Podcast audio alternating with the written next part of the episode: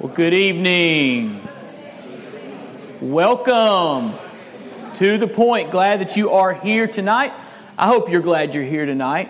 Uh, my name is Wade. I'm the pastor here, and I lead a Bible study on Wednesday nights in addition to all the other things that happen under our roofs on uh, Wednesdays. We have preschool ministry and children's ministry and student ministry and our worship ministry gets ready for Sunday. So we have a lot of things that happen. We have women's ministry, a Bible studies going on right now. So we got all kinds of things happening on our campus, and uh, it's my joy to lead this study week by week. And we've just been walking through the book of Psalms chapter by chapter, and we've made it to Psalm 70. So you can go ahead and open your Bible there. Who needs a handout? Does anyone not have a handout uh, from Psalm 70? Anyone need a handout?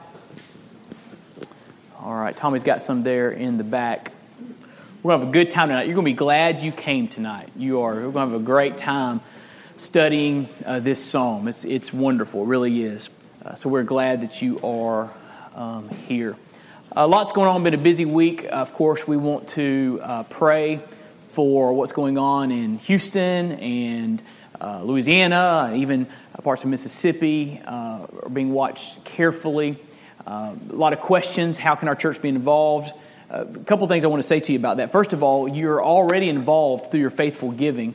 Um, part of your giving goes into what we call the cooperative program. And Southern Baptist churches cooperate together. They put their money into this, this uh, one big fund that's distributed among different entities. And a portion of that cooperative program goes to the North American Mission Board, which is tasked with leading, reaching North America for Christ.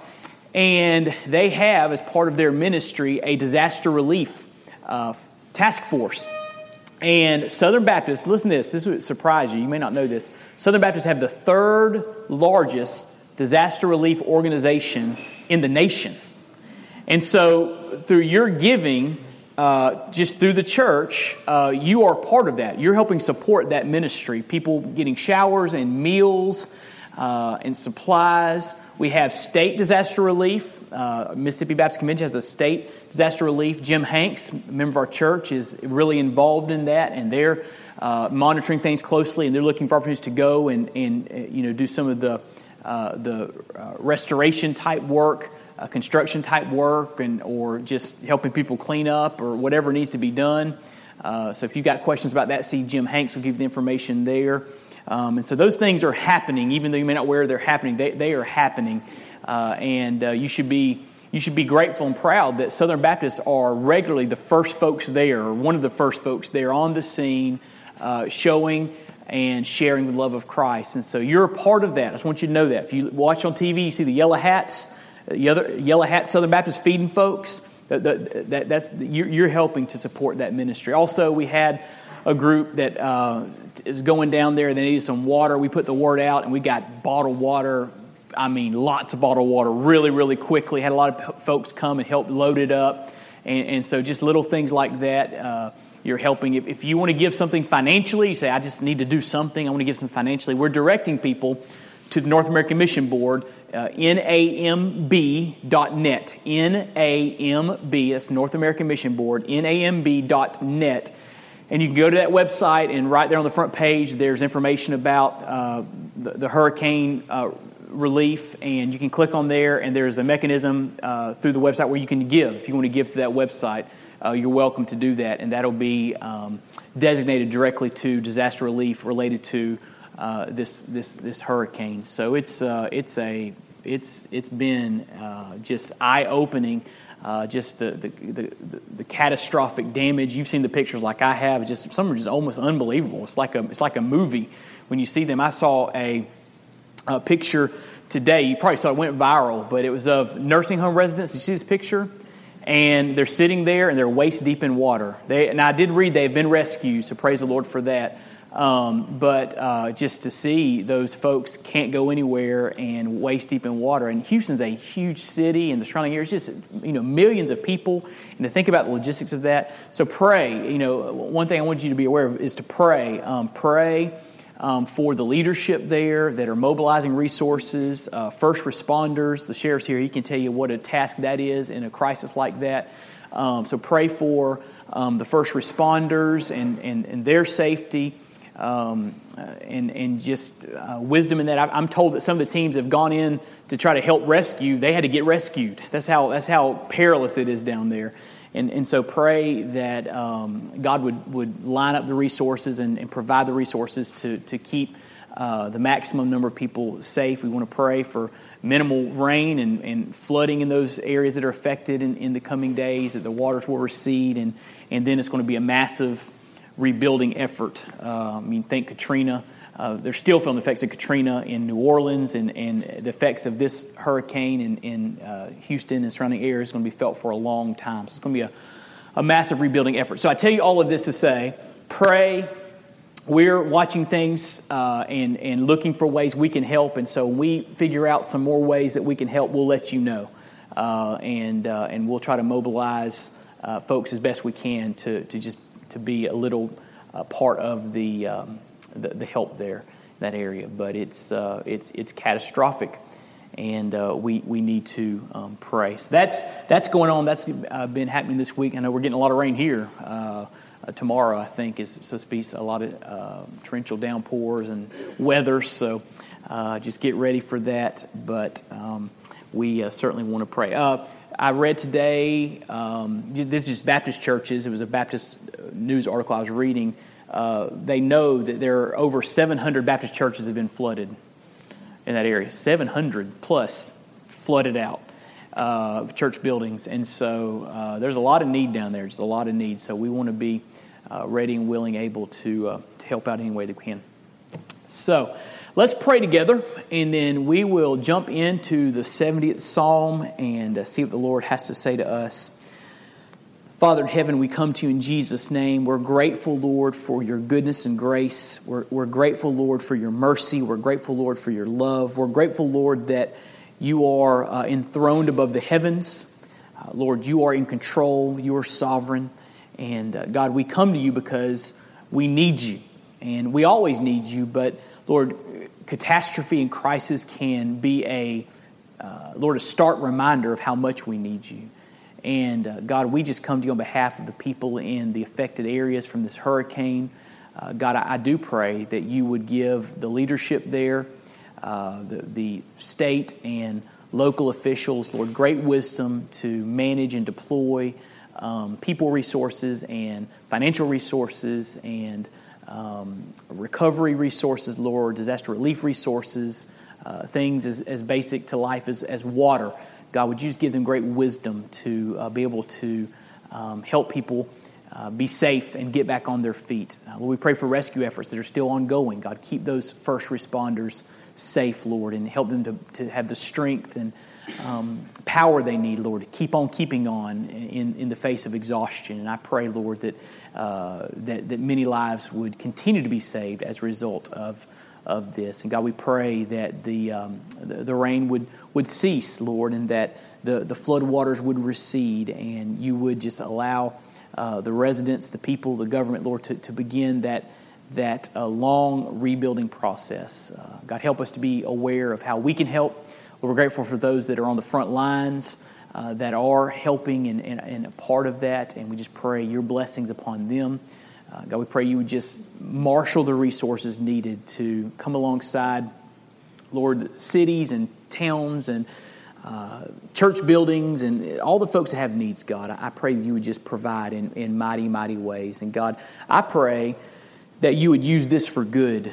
Um, Lord, I pray that you would use this to draw people to yourself. Um, Lord, that, that people would see their great need for you through this scary natural disaster.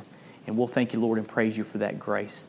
Uh, Lord, I pray tonight as we study, you would give us just great insight in your word and that you would stir our hearts as we study your word. We're grateful, Lord, for your presence here.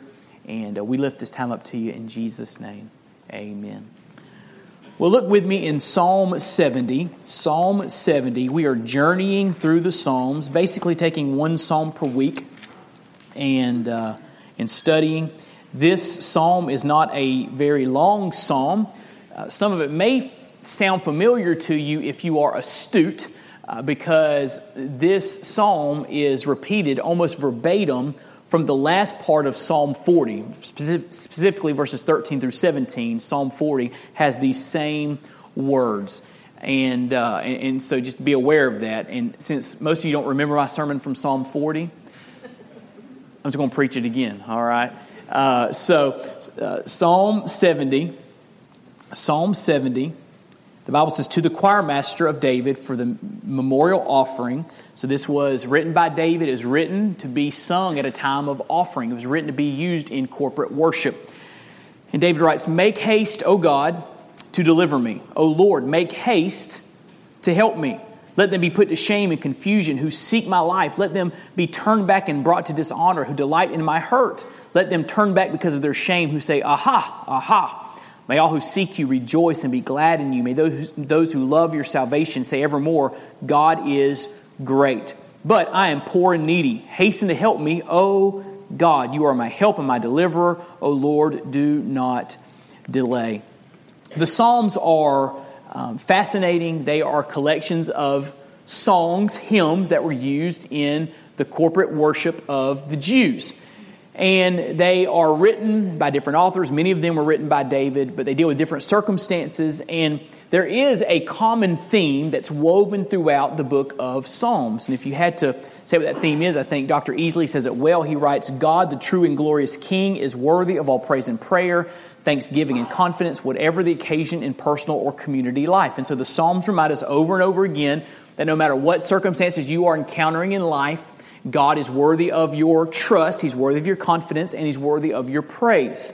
And we see that over and over and over again. John Piper writes this The Psalms are songs, they are poems, they are written to awaken and express and shape the emotional life of God's people. Poetry and singing exist because God made us with emotions, not just thoughts. Our emotions are massively important. And I believe one of the reasons that people love the Psalms if you tell people to list their favorite books of the Bible, most people within their top five will probably say Psalms. And the reason that people love the Psalms is because we resonate with the emotions. We, we resonate with what we see happening in people's lives the, the highs and the lows, the joy and the pain, the anger, the bewilderment, the, the confusion, the anxiety, the, the fear, the, the, the, the mountaintops. I mean, you, you see see it all here in the Psalms. So people connect with those, and that's why they are so dearly loved. In Psalm 70, I've titled this is the response of the rescued. How should rescued people respond? And you don't have to uh, look very far to get an answer to this question. Just look at the people who are rescued in Houston. Uh, the, the, joy, uh, people that are just glad to be alive. They're, they're, not, they're, they're not that concerned with material things. They're just, hey, I'm alive. I'm glad to be alive. Uh, I saw this ABC News reporter. He was at the edge of a flooded area, and this man was walking out of it with his son. And the, uh, the reporter put a microphone in his face and, and said, Tell me about what happened. And he said, Well, we lost our house, we lost everything, lost it all. And the man said, God is good. And the reporter said, So you lost everything, and you're saying, you're saying that? And he said, Yes, God is good.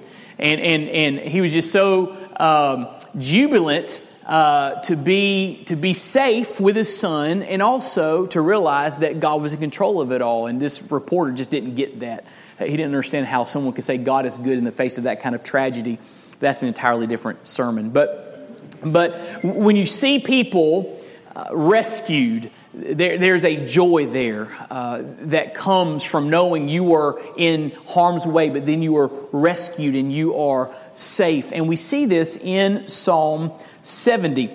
Um, and, and I've divided this psalm up into two parts. The first is this here's how you pray in desperate times. There, there is information here to, to remind us how to pray when we find ourselves in desperate situations.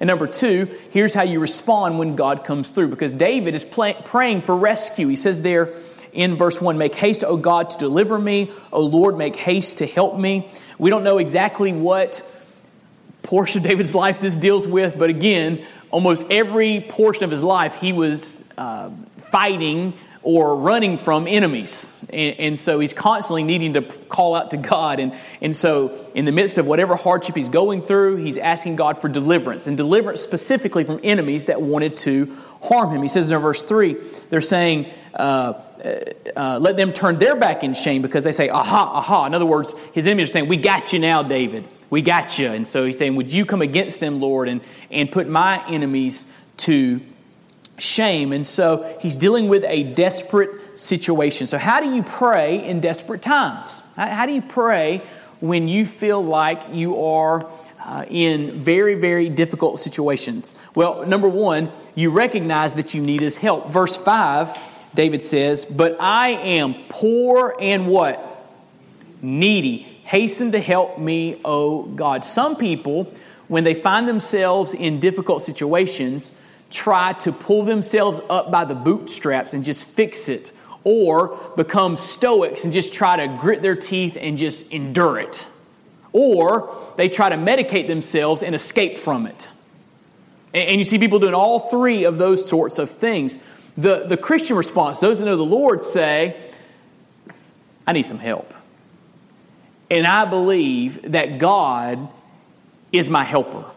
And so instead of trying to fix it myself instead of, you know, just trying to, you know, just try to grit my teeth and, and march on through it.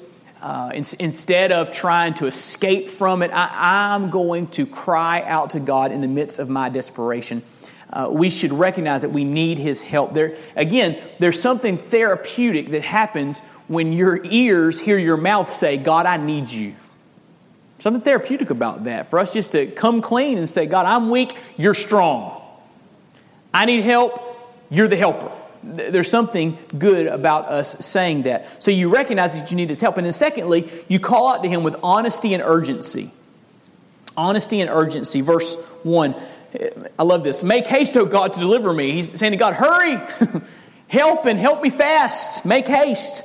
O Lord, he says it again, make haste to help me. Verse 5 I'm poor and needy. Hasten to me, O God. You're my help and my deliverer, O Lord. Do not delay.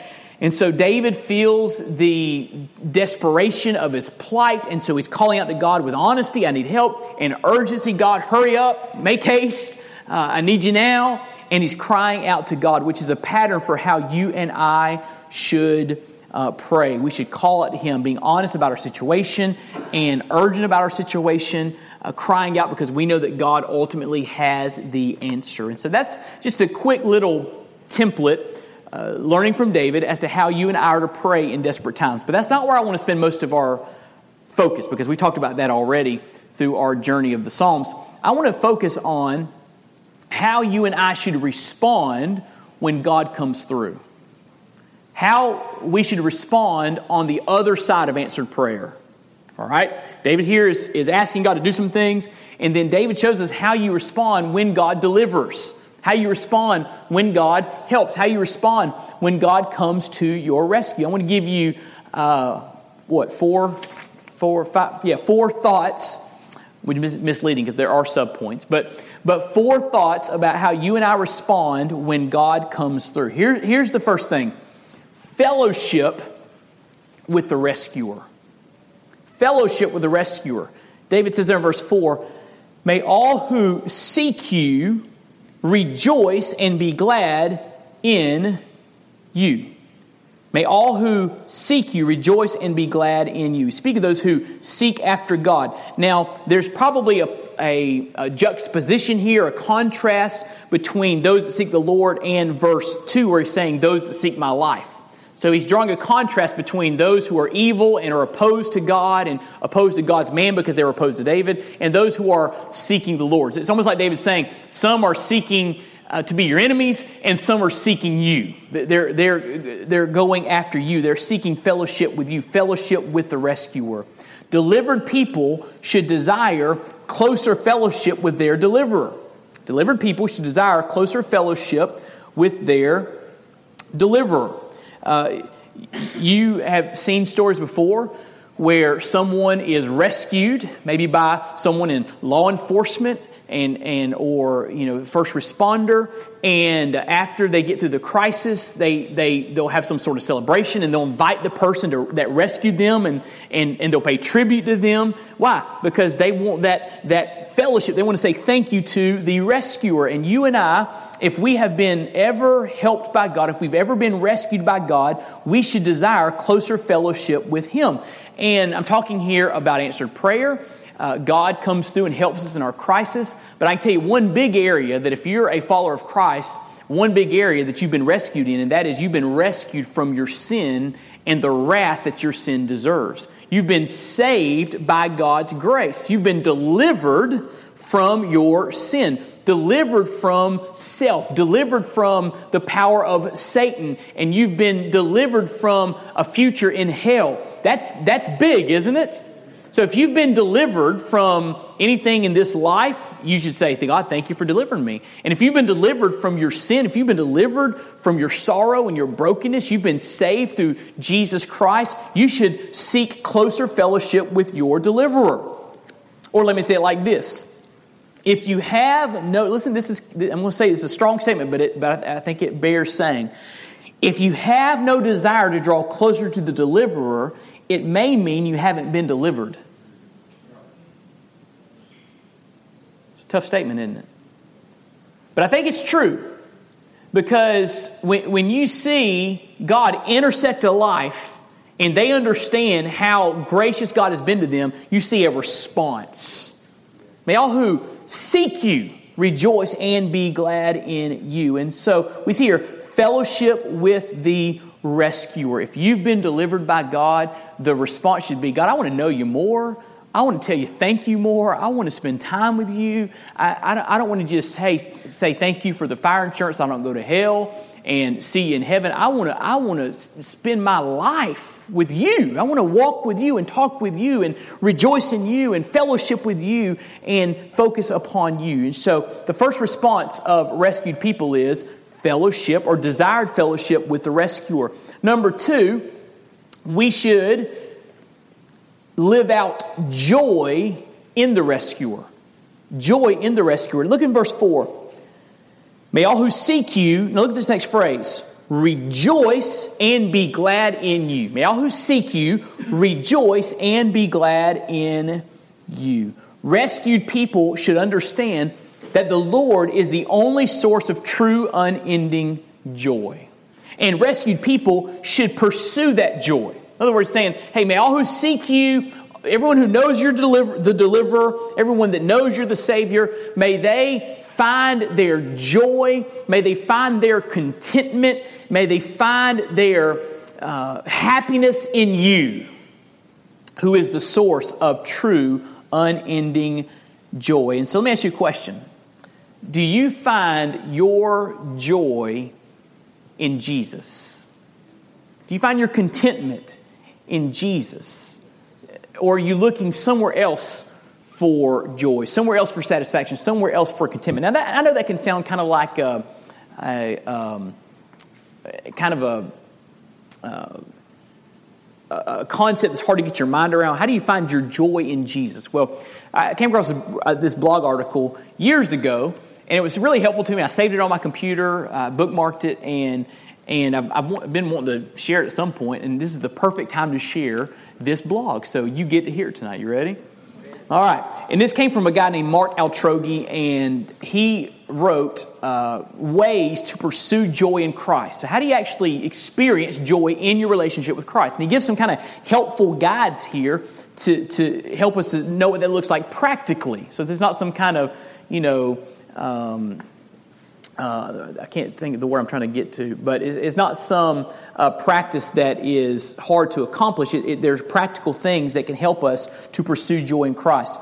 Um, number one, praise God for the cross, for his mercy and grace in saving you. If you want to find your joy in Christ, just remember the cross. Remember what he did for you at the cross, taking your sin upon himself. Number two, thank him for all his spiritual benefits forgiveness, adoption, the word, spiritual gifts, the church. Uh, over in Psalm 103, the Bible says, Bless the Lord, O my soul, and all that is within me, bless his holy name. Bless the Lord, O my soul, and forget not uh, his benefits. And we want to just rehearse in our heart and our mind the benefits that come from knowing Christ, the, the spiritual blessings that are ours in Christ. Number three, this is really practical ask Jesus to fill you with his own joy. He quotes John 15 11. Ask Jesus to fill you with his own joy. Number four, thank him for his steadfast love that never ceases. Number five, thank God for your temporal blessings, for your spouse or the blessings of being single or kids, health, sight, food, strength, home, computer, coffee. I saw a statement this morning uh, with a picture from Houston, and it was a flooded shelter. People would come to the shelter, and the shelter was flooded. And the, the quote was If you woke up this morning and your feet hit dry ground, you ought to be thankful. The things we take, the things we take for granted, right? We need to thank God for those blessings in our lives. Uh, and that last one there, coffee, especially coffee. We should be really grateful for coffee. I don't know what I would do without it. But anyway, number six, praise God for his attributes, his greatness, his sovereignty, his goodness, his love, his wisdom and power. Just praise him for who he is. If you want to find your joy in him, just, just spend a few moments thinking about who he is and how awesome and majestic he is. Number seven, praise Jesus for being a compassionate high priest who intercedes for you. He's always on the throne, interceding the right hand of the Father on your behalf. He's our faithful high priest. Number eight, thank Him for all the specific good He's producing in you through trials, patience, perseverance, and faith. He's, even when you go through tough times, the Bible says in James 1 that God is building something in you, so you can even find joy in your sorrow. Number nine, thank God for His past faithfulness. Just look back over your life know, hindsight's 2020. And if you look back over your life, you will see with 2020 clarity the good hand of God on your life. As a matter of fact, I can say this and it, back it up biblically God has never let you down. Now, I'm not saying you've never gone through difficult times, but I'm telling you, the Bible says in Psalm 119, verse 68, that God is good and He does good. Everything God does is good. So He's never let you down. Never. He's always been faithful. And, and we can see that more clearly sometimes when we look back over our lives. One of my favorite songs comes from Steven Curtis Chapman. He says, I may not see in front of me, but I can see for miles when I look over my shoulder. And Lord, it's clear you brought me here so faithful every step of the way. And so spend some time looking back at God's past faithfulness. Number 10, give to the kingdom. Where your treasure is, what? There your heart is also, right? Your heart, your passion, your joy follows uh, your resources. And so give to the kingdom. And it's a reminder of what, of what uh, life is ultimately all about. Give to the poor. Help those that have needs in their lives. And you will sense the favor of the Lord upon you as you are His instrument to help those that have needs. Serve others. Uh, put others ahead of yourself. He mentions Philippians 125. Uh, serve people. That's one of the best ways to get your, li- your eyes off of what's going on in your life and find joy in Jesus because he's allowing you to serve others. Number 13, don't dwell on whether you are joyful or not. Try to forget yourself. That's a good one, isn't it? So, how can you be more joyful? Don't think about it all the time. Don't think about you, think about Jesus. Pretty good, isn't it? Number 14. Thank the Lord, He is making you like Christ. He's always at work in you. He who began a good work in you, Philippians 1 6, will complete it. Number 15, seek God's presence in prayer. Psalm 16 11. In your presence, there is fullness of joy. In your presence, there's fullness of joy. So spend time in His presence. Spend time praying. Seek God's presence in prayer. Number 16, read the Word. It produces joy. Psalm 119, 111, Jeremiah 15, 16. When we're in the Word, it produces joy in our life because God is speaking to us. And you cannot uh, spend time understanding the value of God's Word and hearing God speak to you and remain joyless if you're approaching it with the right perspective.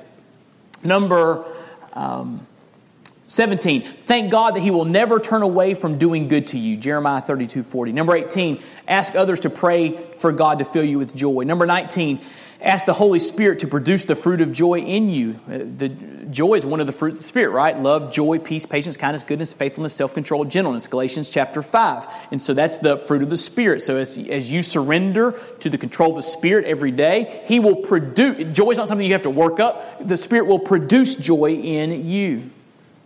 Number 19, uh, I'm sorry, number 20, confess your sins to God and ask Him to restore the joy of your salvation. Psalm 51 David had sinned, he committed adultery and murder. God sent a prophet to confront him. He repented, he got right with God, and he prays that very interesting prayer Lord, now that I've repented, I've asked you to cleanse my heart, create in me a clean heart, O God. Now I ask you to restore to me the joy of my salvation.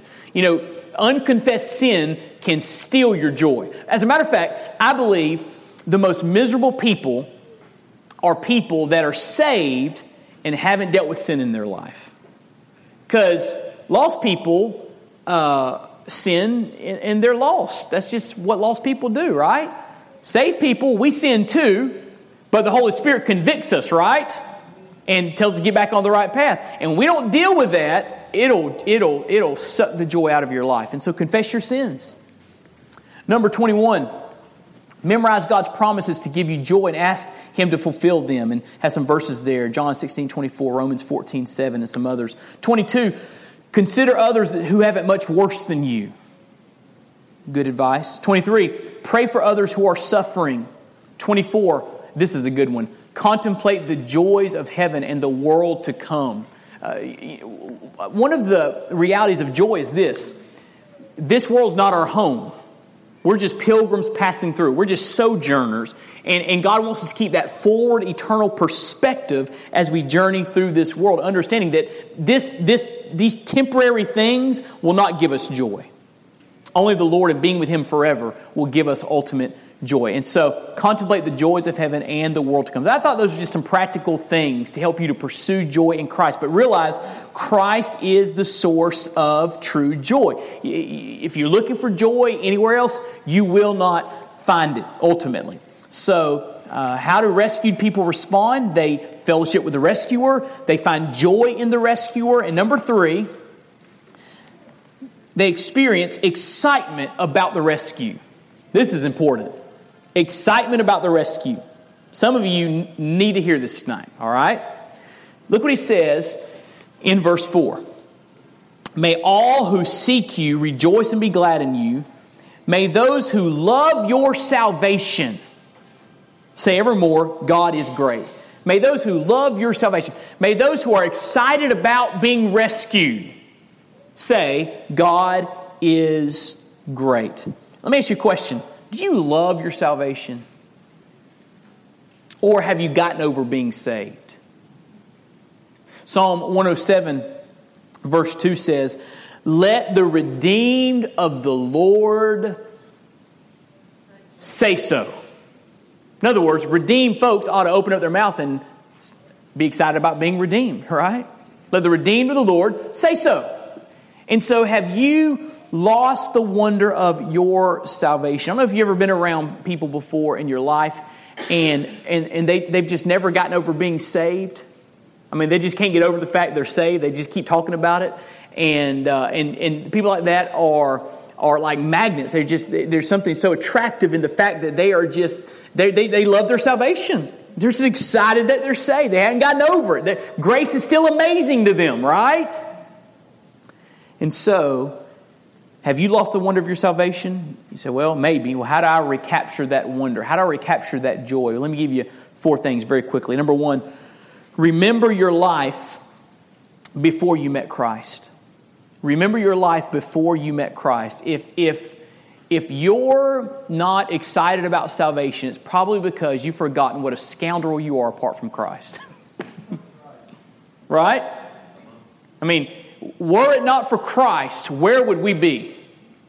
Starting with the one speaking to you. Where would I mean? Where would we be without Christ and His intersecting our lives?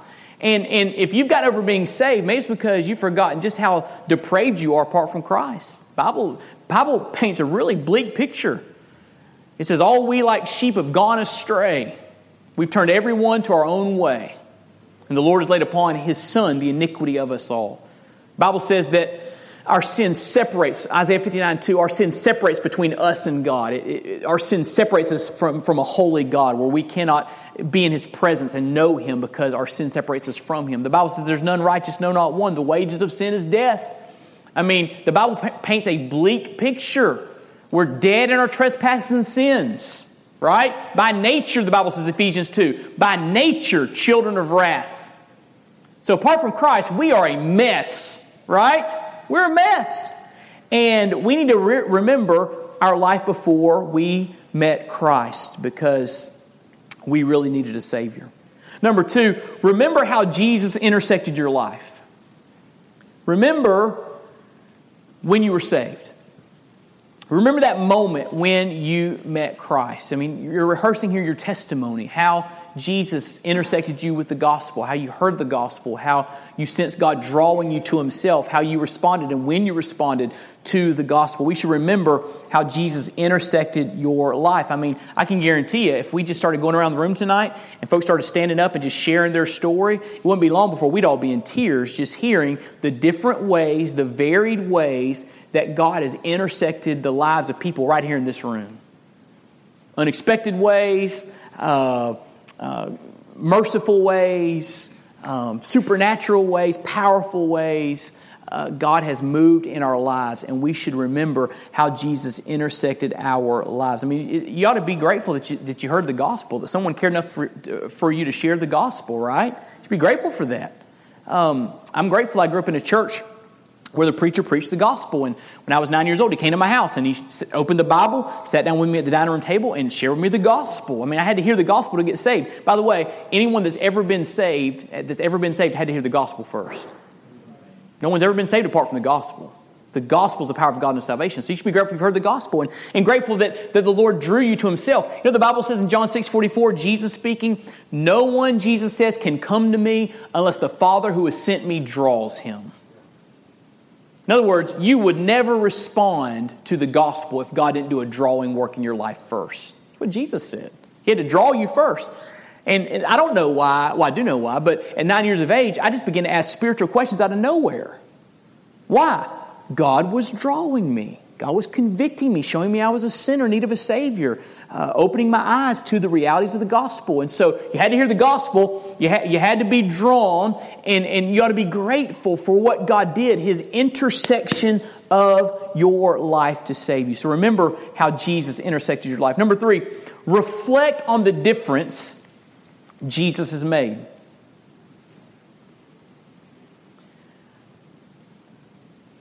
Let me say it like this and I think you could all resonate with this statement. Um, I'm not where I need to be, but thank God I'm not who I used to be. I've still got a lot of room for growth. How about you? But I can tell you, God's done something in my life.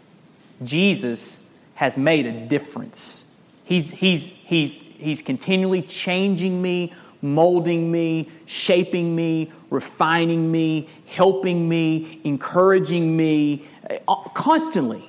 He never leaves us alone. The old song, He's still working on me, right? He's always working on us. And if you're a Christ follower, He's working on you. And, and, and He makes a difference in our life, right? He makes a difference in our day to day living. And so reflect on the difference Jesus Christ has made. And then here's the final thing to just recapture your excitement about the rescue realize it's all grace. All that the Lord has done for us through His Son Jesus Christ is completely undeserved. We're not saved because we're good and figure some things out. We're saved because a gracious, merciful God intersected the lives of ruined sinners and showed us we needed to be saved. And we heard the gospel and learned how to be saved. Amen? It's all grace. We don't deserve it. None of us. We deserve, if we got we deserve, we deserve hell. Now, one of the uh, arguments against the existence of God, you'll hear this quite a bit. Um, if, if you listen to folks in, you know, in, in um, academia or maybe even in entertainment, um, you'll hear people say, well, um, there, there's, so much, there's so much suffering in the world. Um, how could God be omnipotent, all powerful, um, and loving and allow that kind of suffering in the world? You ever heard that argument against God? So, in other words, I don't believe God's all powerful and all loving. If He was, this, this suffering wouldn't happen. And, and what someone's saying, like what somebody's saying, is this: If God were all powerful, um, then He would instantly eradicate evil. To which I ask this question: Are you sure that's what you want?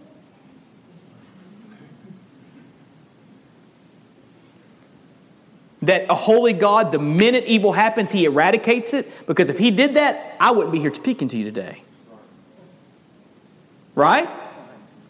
Do we really, is that what we're asking for? God instantly eradicate all evil? no. That's not what we want. We want we don't want we don't want him to uh, instantly judge us. We want salvation from the judgment we deserve, and that's only found through Christ. And so realize it's all grace. It's all grace. Uh, it's undeserved favor. It's nothing that we deserve. It's all grace. And and um, you know one reason we know that is because before you were ever born, Jesus had already died on the cross for your sins. So we know you didn't deserve it, right? You weren't even born yet. but he died for you because he loves you. And so, uh, excitement about the rescue. Have you lost the wonder of your salvation? He says there in Psalm 70, uh, may those who love your salvation. Do you love your salvation? Are you excited about being saved? Which leads to the last thing. How should we respond to the rescuer? fellowship with the rescuer, joy in the rescuer, excitement about the rescue, but fourth and last, we should exalt the rescuer. We should be exalting the rescuer. Look with me in verse 4. May all who seek you rejoice and be glad in you. May those who love your salvation say evermore, God is what? God is great.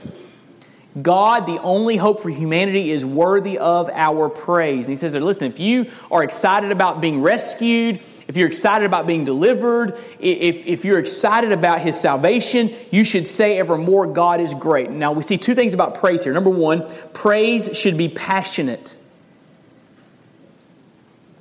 Say evermore, God is great. And uh, the um, ESV editors, the version of the Bible I use, they dropped an exclamation point in there, and I think that's probably a good place for an exclamation point.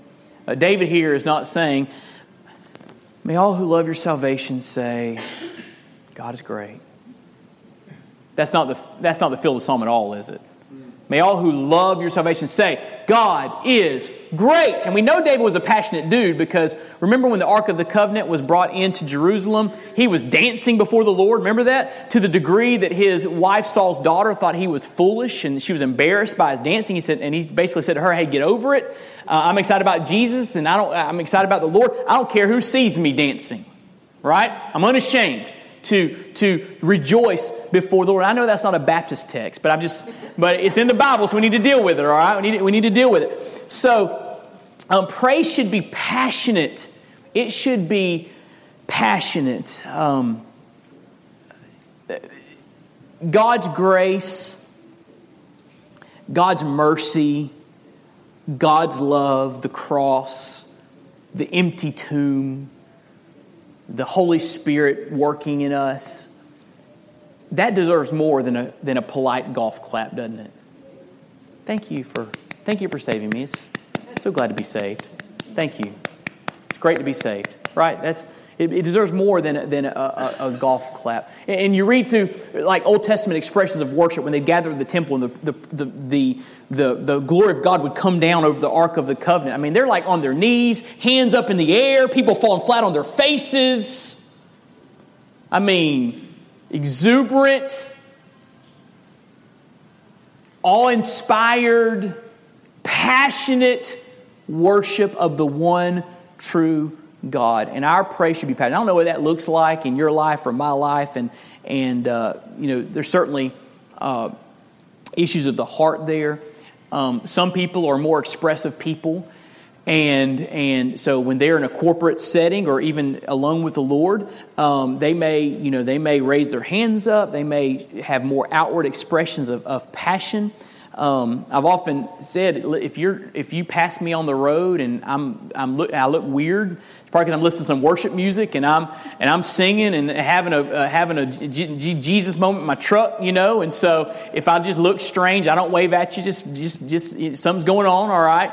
Um, and and you know there are times when my heart overflows and I just want to respond. I want to lift hands. I want to just praise Him. I want to clap my hands. I you know I get excited. I want to shout.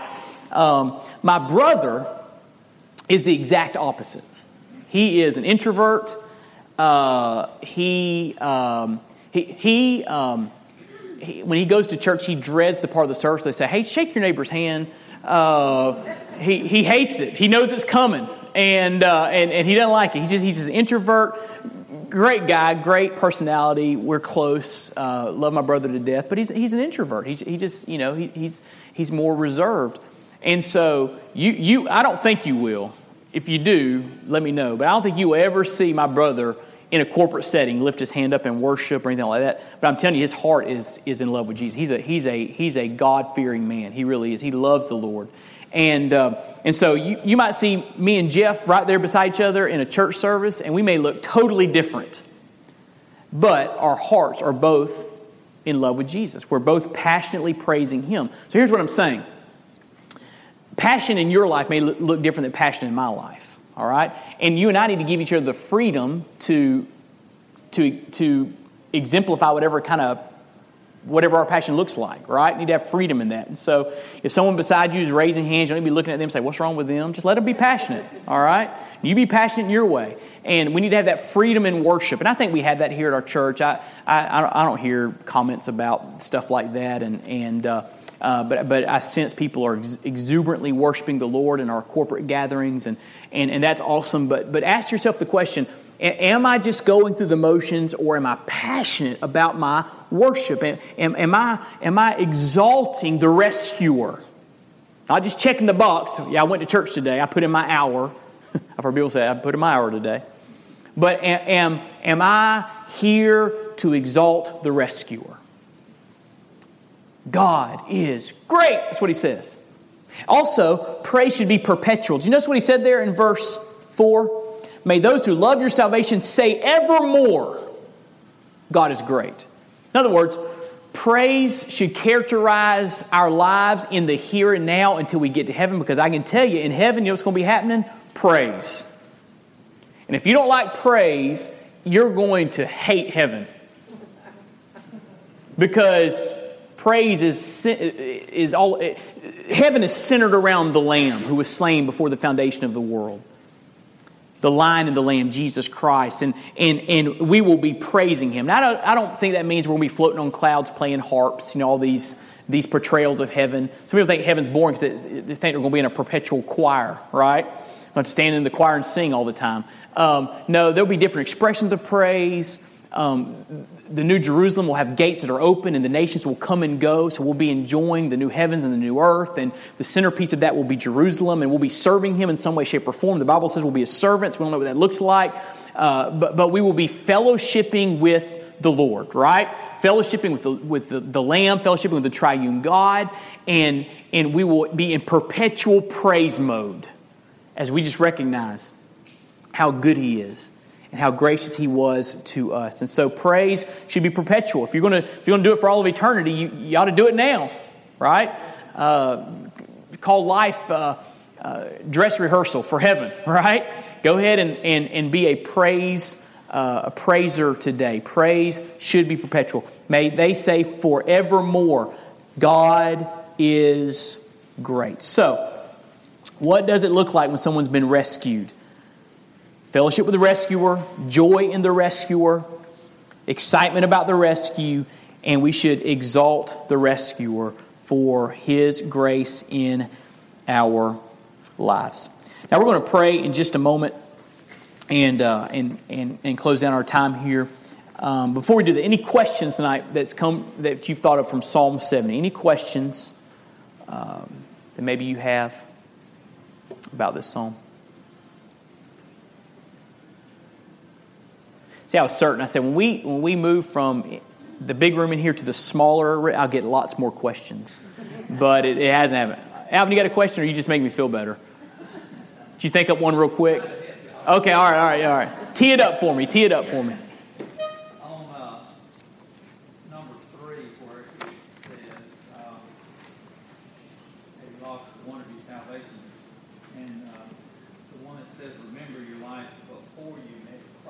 Mm-hmm.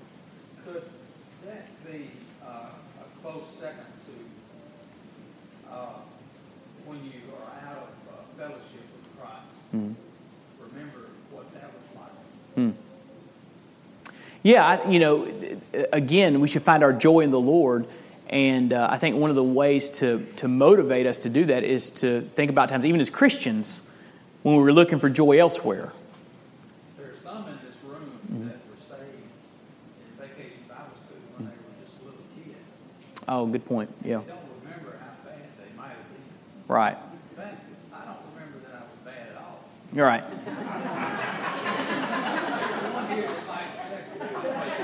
Sitting by a sister, yeah. Wow. Uh, you, what you just said was the key phrase. People that were saved at an early age, like I was. I mean, I knew I was a sinner. God made it very clear to me I was a sinner. But you know what we call the, the bad sins. You know, I hadn't I, I hadn't I hadn't got to that point in my life. Um, but the point you made was, folks that are saved at an early age may not realize what might have been. And I, I, think when we think, what, what would my life look like if Jesus had not intersected me at an early age, uh, intersected my life at early age? And so that what might have been. And then even as a believer, we see our, our, um, our, our failings, our weaknesses, and even as believers. So think about what our life would look like if Jesus wasn't working on us, you know, how even worse it could be. So, um, yeah, even if people that are saved at an early age and, and, and forgiven, uh, born again, and uh, and you know never went through a rebellious stage or a prodigal child type stage.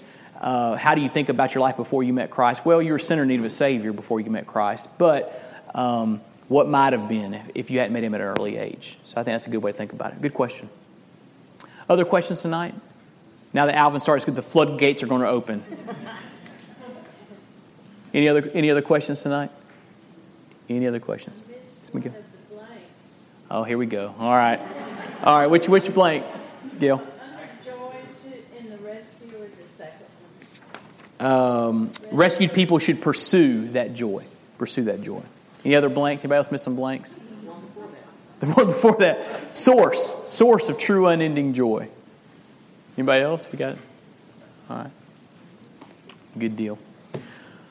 Well, let's uh, let's pray together tonight, and uh, we'll be uh, dismissed. I would say to you tonight, if you're here, and before I pray, if you're here and you say, "Wait, I've never experienced salvation. Um, I, I don't have that testimony that you know when I met Christ and how I met Christ and the joy of being saved. I, I don't I don't know any of that. That's not an experience in my life. If that's the case with you tonight, um, as soon as we're through, just just grab me." Uh, and uh, and we would love to chat with you a little bit more um, about that um, and just you know talk about where you are and share the good news with you and, and let you know that uh, Frank's back there. Frank, raise your hand up for us. There's Frank, our associate pastor. He's in here. Um, and so you can grab me or Frank, and we love to talk to you some more about that. And here's the, here's the great thing about grace. Uh, if you walked in this room far from God, you don't have to leave this room like that. He loves you. Jesus died for you. He rose from the grave. He's defeated sin and death. And if you'll embrace Him as your Lord and Savior, even tonight, then He will He'll save you. Be born again, and uh, and that's good. So He loves you. And so if you don't have that nailed down, come talk to me. Come talk to Frank. Uh, we'd love to, to share with you a little bit more about that um, because uh, His salvation is indeed great. Amen. All right, let's pray together. Father in heaven, we love you and we thank you for the way you love us. And Lord, we are grateful for Psalm 70, the truths here. And Lord, I pray that you would just help us by your grace, by the power of your Spirit working in us. I pray that you would help us to act like rescued people. Lord, not folks that have it all figured out or have all the answers, but folks that have experienced the amazing grace of God and just can't get over it. Lord, uh, help us to just realize how incredible it is that the God of the universe has reached down and rescued sinners like me. We are grateful tonight for that. And God, I pray that we would, we who love your salvation, would say evermore, God is great. And we'll thank you and praise you for that grace. We love you today, and we lift up this prayer to you in Jesus' name. Amen. A couple things before we close tonight. Uh, number one, uh, you don't want to miss this. I know it's Labor Day weekend, so we have people traveling. Um, but uh, if you're going to be in town, you don't want to miss Sunday. We are commissioning Mercy Hill Church, the church we are planting in uh, Olive Branch, east DeSoto County. And so, core group's been formed. We've got a lot of folks from our church that are going to go with that new church with uh, Lawson, the pastor's wife, Beth. And so, we will be praying over them Sunday morning and sending them out. Uh, some of you in this room were a part of the core group of Longview Point Baptist Church. Um, and uh, if you remember, we had a commissioning service at Longview Heights. Y'all remember that? And uh, they gathered us together at that church and, and prayed over us and sent us out to start the new church down here in Hernando. And so that's awesome. So this coming Sunday is, uh, we're calling it Mercy Hill Sunday. We're going to commission Mercy Hill, send them out because they'll start the next Sunday with uh, weekly services. Also, that next Sunday, the Sunday after Labor Day, whatever that is, September, whatever. Uh, what is it? What day is it? September 10th. September 10th is our Longview Point's 15 year anniversary. How cool is that? 15 years old, yeah. And so uh, we will celebrate that that Sunday morning and, and just be uh, grateful for God's grace to our church. And so uh, two two big weekends coming up, so we're excited about that. And that's not even mentioning the football game Saturday night. Um, go Knowles. But anyway, we're gonna we're gonna go ahead and and uh, close down. Hey, we love you. Uh, may the Lord richly bless you. I will say this: if you have kids in preschool children's area, if you give them about ten minutes, don't go right up there. They're finishing their programming. It's disruptive when people come at different times. So if you could give them about ten minutes, drink a cup of coffee, sit back, relax. Um, that would really help us out. Uh, so Sounds good? God bless you. We're dismissed.